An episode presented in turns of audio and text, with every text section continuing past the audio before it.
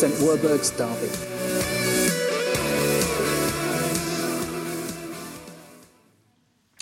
Can anybody at the back see what that is? Yes, bruv. What is it? It's a ruler. Anybody? That's right, it is. It is a ruler. It's a ruler. Do you know what? This ruler normally sits on my desk, but my 3-year-old son knew I needed it for a little prop for my preach. And so this morning I had to ask my wife, Rachel, I said, Rach, where's the ruler? And she had to go hunting for it, and he'd hidden it somewhere, as he tends to do with most of my stuff. But thankfully, because it's made of metal, he hasn't yet broken it. Anyway, we're going to come back to the ruler in a few minutes. This week, somebody sent me an article saying about how lonely people in England are. Apparently, we have record high levels of loneliness.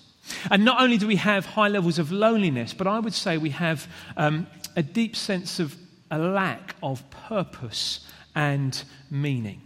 Many, many people in our culture today feel lonely, and they feel insignificant. And maybe some of us here this evening feel lonely and insignificant as well. On the flip side of that, every now and then we get a headline pop up and it will say something like, humanity trying to play God. And usually it comes off the back of some kind of scientific advancement or some kind of medical breakthrough. I looked earlier on my Facebook feed and somebody had a kind of image. You can go on online and you can look around at using the Mars lander thing, the thing that's landed on Mars, you can see the Mars floor and the Marsscape. And he was like, isn't this amazing? I mean, it's pretty amazing. But actually, maybe sometimes as human beings, we get a little bit too much a sense of our own self-importance. Maybe you sometimes struggle with pride or ego. I'm sure not, but, you know I sometimes do. I think of myself a little bit too highly. So on the one hand, we've got kind of insignificance, and on the other side, we've got self-importance. On one side, we've got self-pity, and on the other side, we've got pride. And over the past few months, we've been looking at the question, who are you? Who are you? That's what we've been looking at, this notion of identity. Who are we at our core? And we've come up with lots of biblical answers, that we're a child of God, that we're found, that we're chosen, that we're made in God's image and likeness, that we've been set free, that we are saints, that God is for us. Incredible things to kind of receive from God. And I want to look at, again, delve into the Bible, because actually the Bible isn't first and foremost about us. Sometimes we get a kind of thing, we start thinking about identity and we can focus on ourselves, but actually the Bible isn't a book about us. So I don't know if you've got a Bible with you this evening or a Bible app on your phone. If you didn't bring a Bible with you, and there are some over by the pillar as you come in, if you want to pick one up when you come in next week, feel free to do that. If you want to run in the dark and nobody can see you and go and grab one now, you can. If you are new to this God stuff, if you're new to church and you do not own a Bible, then come and see me afterwards. We would love to give you a Bible, okay? We believe that reading this thing really will change your life. We've got some to give away. They're just sitting over there. So do that. If you could turn to the book of Psalms. If you open up your Bible randomly in the middle, you'll probably fall somewhere around the Psalms. You might fall on Isaiah or Proverbs, but the Psalms often you do. If you could turn to Psalms chapter 8 is what we're going to look at. Now, again, if you're new to church, if you're just kind of exploring, if somebody's dragged you along this evening and said, all right, I'll come, you may not kind of be clued up on what the Psalms are. The Psalms are the hymn book, the song book of the Bible. There's lots of poetry in there. There's lots of prayers in there. And they're kind of a mixture of people, like we were a minute ago, pouring out praise to God. And then there are these honest prayers of when people are in kind of deep, difficult situations. God, where are you? God, my enemies surround me. And then there are rants at God, it's kind of, you're quite angry, and they're all mixed up in these honest prayers. And can I say to you, if you go away from here Monday to Friday and you kind of hear people from the front say, you know, we want to encourage us to be a praying community, we want to encourage you to kind of open up your hearts and pray to God and read the scriptures, and you're sitting there going, I don't know what to pray. Like, I kind of sit down to pray and I start thinking about what I need for dinner or that assignment that needs to be handed in or that deadline I've got at work. Can I encourage you to begin to use the Psalms as your prayers? Christians and Jews have used the Psalms as prayers for thousands of years. And even Jesus used them. So I think that's a good place to go if you're struggling to pray. But let's turn to Psalm 8 and see what it has to say. Lord, our Lord, how majestic is your name in all the earth.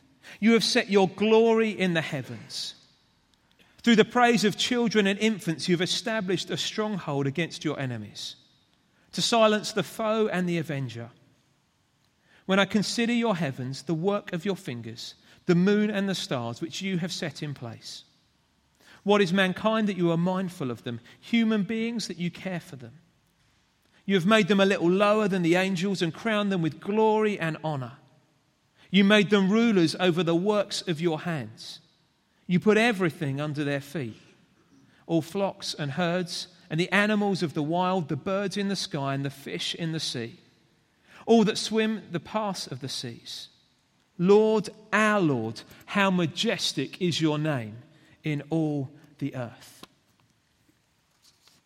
I want to take you back a few years. I had a wedding to go to in Taunton, and it was a family wedding, and it was a cold winter's night, and a whole bunch of us drove down. Now, we ended up staying in this farmhouse, and we got down there, and we had my niece, who was a toddler at the time, with us.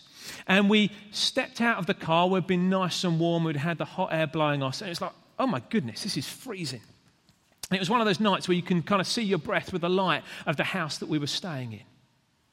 And you know, as we got out, my niece, who was used to the dull red glow of a London sky, pointed up into the sky and started getting incredibly animated and excited. And she was going, ah, ah, ah. And we were like, Grace, what's up? And we looked up. And there wasn't a cloud in the sky, which was probably why it was so cold. But you know what? In the words of Coldplay, it was a sky full of stars. Just incredible.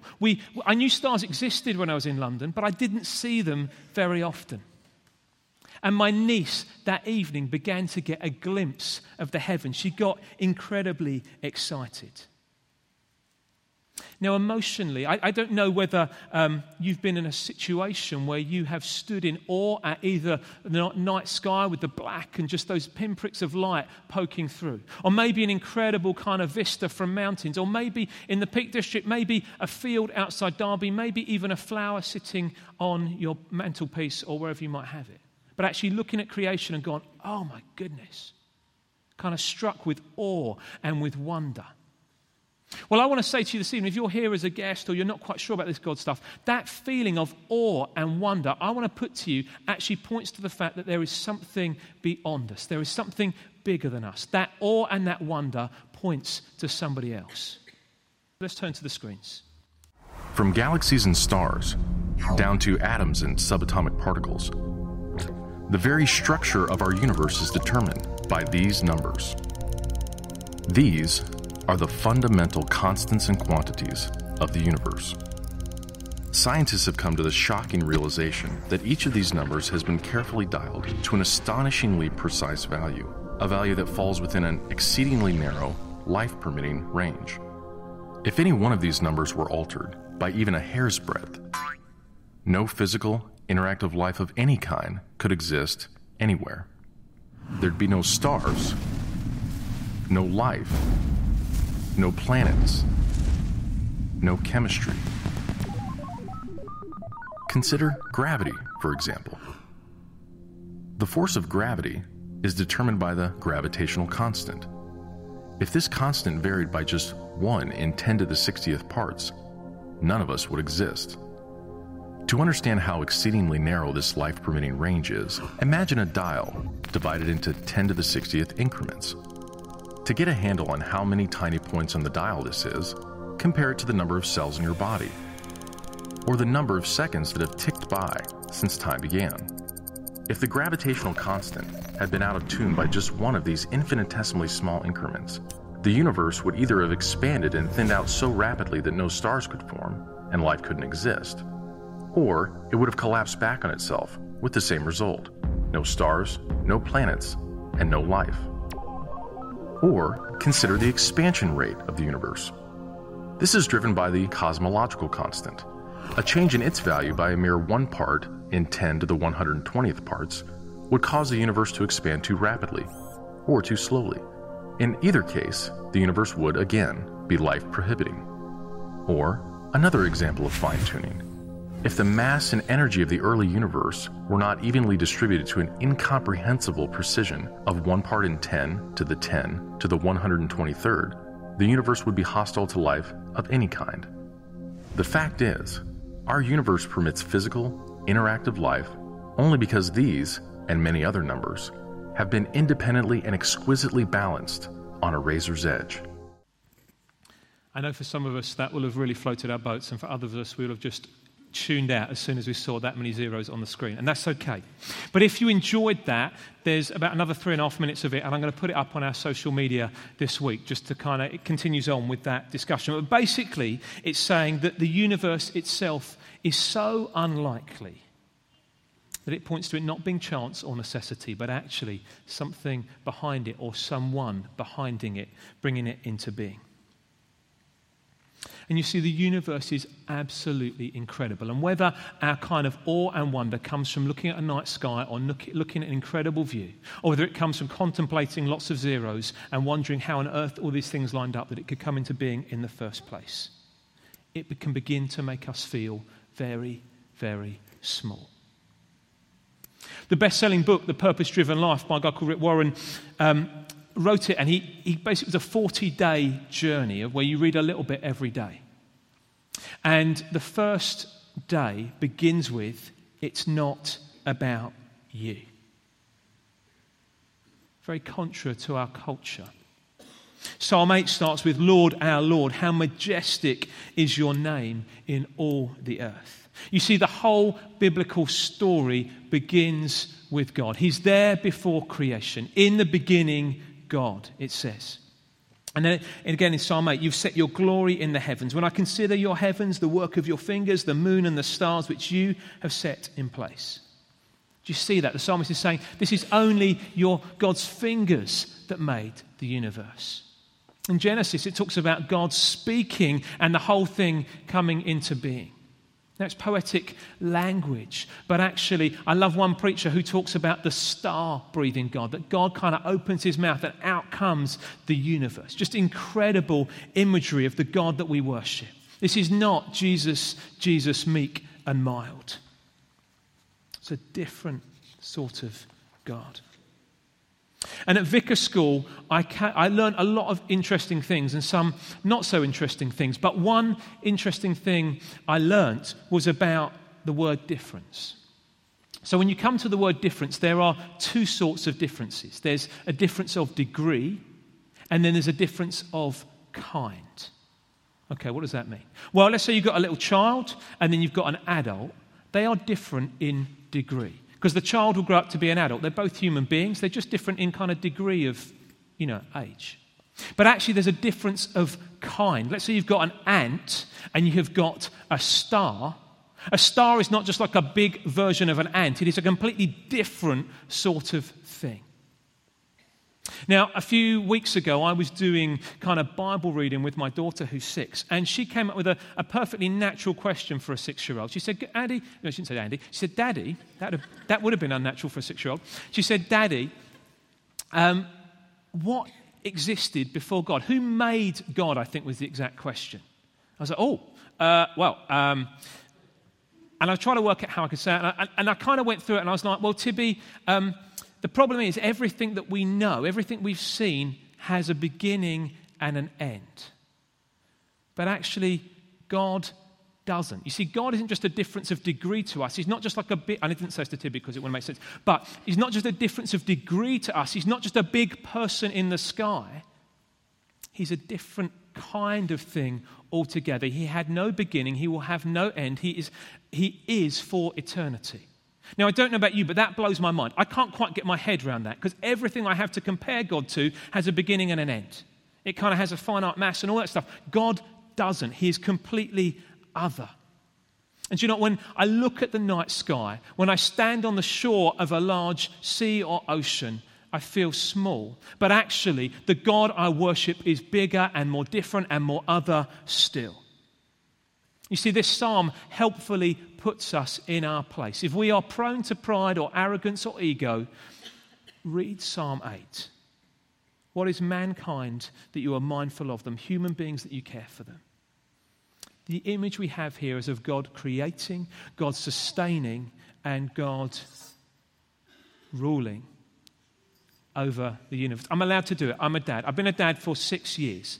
God rules over creation. Now, you may be sitting there thinking, Andy, I don't really like the idea of somebody ruling over me. I quite like the idea that I can go out and do just what I please. But that's because we live in a culture where we understand freedom to be able to do whatever we like. And yet, actually, I put it to you that God is perfect, God is good, God loves us, God knows us better than we know ourselves. And therefore, when we come in line with what He calls us to in our lives, actually, that is perfect freedom. It doesn't sound like freedom to our culture, but it's true freedom from the one who loves us. So I just want to say this evening, the first thing to remember is that God rules. And if God rules, that levels us. If we're tempted to get pride, if we're tempted to look down on somebody, if we're tempted to get arrogant, actually, God rules. And we need to remember our place in comparison to Him. So is that where we remain? Is that just it, that God rules? Are we just animals wandering around in His creation? Are we just subjects in this game of God, some big game of Twister where the Father, Son, Holy Spirit are just kind of playing and we're just in there somewhere? Is that how it works? Well, I think our culture is massively confused on this. On the one hand, we're told we're just accidents. We're just kind of the byproducts of a random evolutionary process. And I'm not having a go at evolution, think God could well have used it. But it's the randomness, just being accidents. And then on the other side, we've got something where people say, well, you're special. You're a snowflake. You're wonderful. You're perfectly formed. And actually, is it any wonder that people go, accident, special. These two things don't mix together very well. Oh, and people end up hopeless. Because they see, I can't be an accident and be special. That doesn't work. You see, the Christian worldview says something different. Almost got myself into trouble this morning with this bit. But after Alpha a couple of weeks ago, we had that session on evil. And if you're kind of exploring faith this evening, Alpha is what we advertise a lot. It's an opportunity to come and find out about the Christian faith with food and a talk and discussion. I thoroughly recommend it. We're kicking off on the 30th of January. Come and speak to us about it. We'd love to have you there. But after Alpha this week, after a few weeks ago, we were talking about evil, and somebody came up to me and they said, "Do you know, we had an incredible discussion about evil, and we ended up talking about veganism and milk." I was like, "Oh, wow." I need to be really careful because we're in a church of lots of under 30s, and I recognise that there are a number of vegans and vegetarians around the place. I'm also aware there's a number of people that like steak and pulled pork, and I think that's incredible that we can be one in Christ together. And that's a really incredible demonstration of the gospel, so be encouraged about that. And I think there are good reasons for being vegan and vegetarian, ethical, environmental. The danger is a theological underpinning that some people use, where they say that actually human beings are just developed animals, that we're just kind of a difference of degree. We're just kind of, you know, just pretty much the same. And you hear that. I talk to people and I say, "Do you know what? We're just the same as animals. We're just advanced animals, aren't we?" The Bible doesn't let us get away with that. Psalm 8, "You've made them a little lower than the angels, and you've crowned them with glory and honor." So yes, God rules over everything. God does. God is on high. But actually, He's crowned us with glory and with honor. So yes, God rules. But then we rule. You see, we're not just animals roaming the planet. In the creation story, humanity is the pinnacle of God's creation. God makes us in His image and His likeness.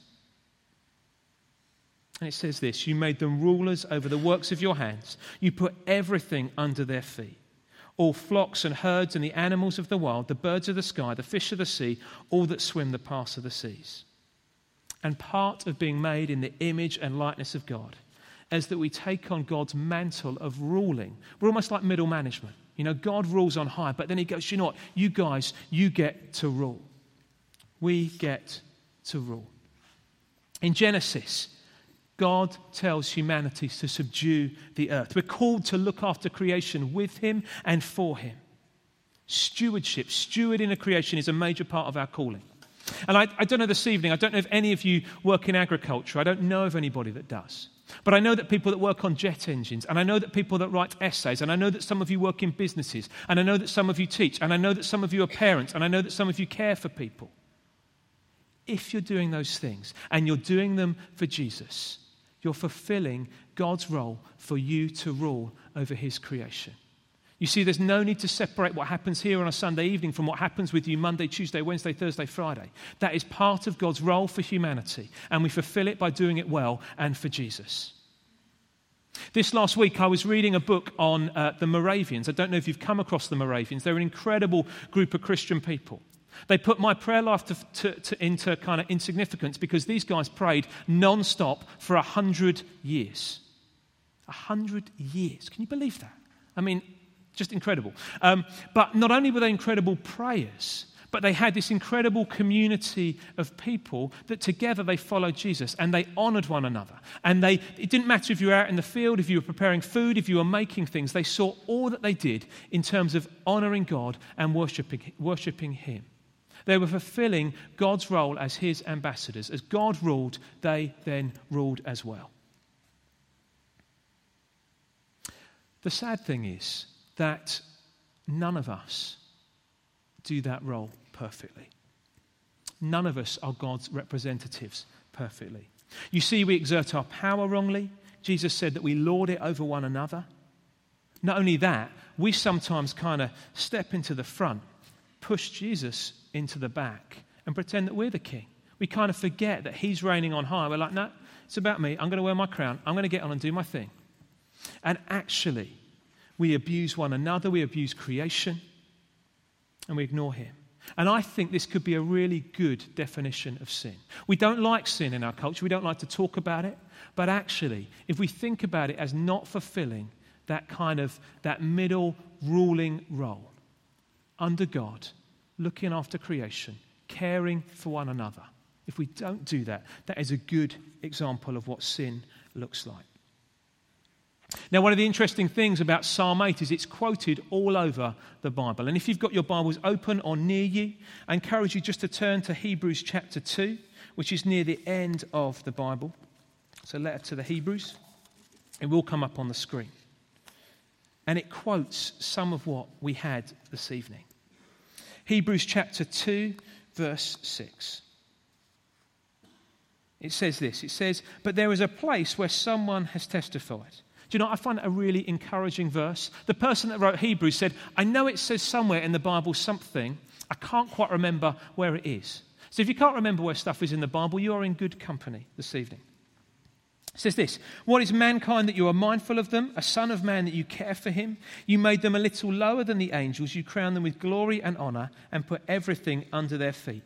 Sound familiar? But then he says this, "In putting everything under them, God left nothing that is not subject to them. Yet at present we do not see everything subject to them. But we do see Jesus, who was made lower than the angels for a little while, now crowned with glory and honor because he suffered death, so that by the grace of God he might taste death for everyone." There's only ever been one human being who ruled perfectly. He exercised his authority by serving, he challenged injustice, and he lifted up the broken, and he proclaimed the authority of the Father who was ruling on high. Jesus lived the life we could not live. Jesus died the death that we deserved. So that if today we allow him not just to be Lord, but in the words of Psalm 8, our Lord, if we allow him to exercise his good and perfect rule over us, then we can take our rightful place in relationship with him and also relationship with creation, both now and into eternity. Right at the beginning of this series on identity, Phil said, when we see who he really is, then we'll see who we really are. When we see who he really is, then we'll see who we really are. And the danger on a series of identity is that we just end up kind of looking at ourselves, staring at our navels, and focusing all on ourselves for a number of weeks. But actually, as we focus on Jesus, as we focus on the one who made the heavens and the earth, the one who rules over all, the one whose rule is good, who is full of love, we can have peace as we take our place as his ambassadors on the earth, knowing that the whole biblical story ends with a new heavens and a new earth, in which everyone will say, Lord, our Lord, how majestic is your name in all the earth. That is where the story is heading. And what about us for today? God rules, but then we rule. For some of us, I think it may be that we have never come under the reign and rule of God. So the response for some of us this evening was to say, do you know what? I need to step back. I need to let Jesus take his rightful place. I need to allow him to be Lord of my life. For others of us this evening, we may need to recognize that actually we're not accidents. We've had that spoken over us. We felt insignificant. We felt self-pitiful. We need to recognize that we are crowned with glory and honor. The incredible thing about the gospel is it has enough to humble the greatest king or queen, but it can lift the face of the lowliest beggar. The gospel does both things to us. And for some of us, we need to realize we need to have our face lifted. We're crowned with glory and honor. And finally, for some of us, we need to realise that what we do Monday to Friday is part of God's calling on our life. It's not just about rotas in church, as wonderful as those things can be.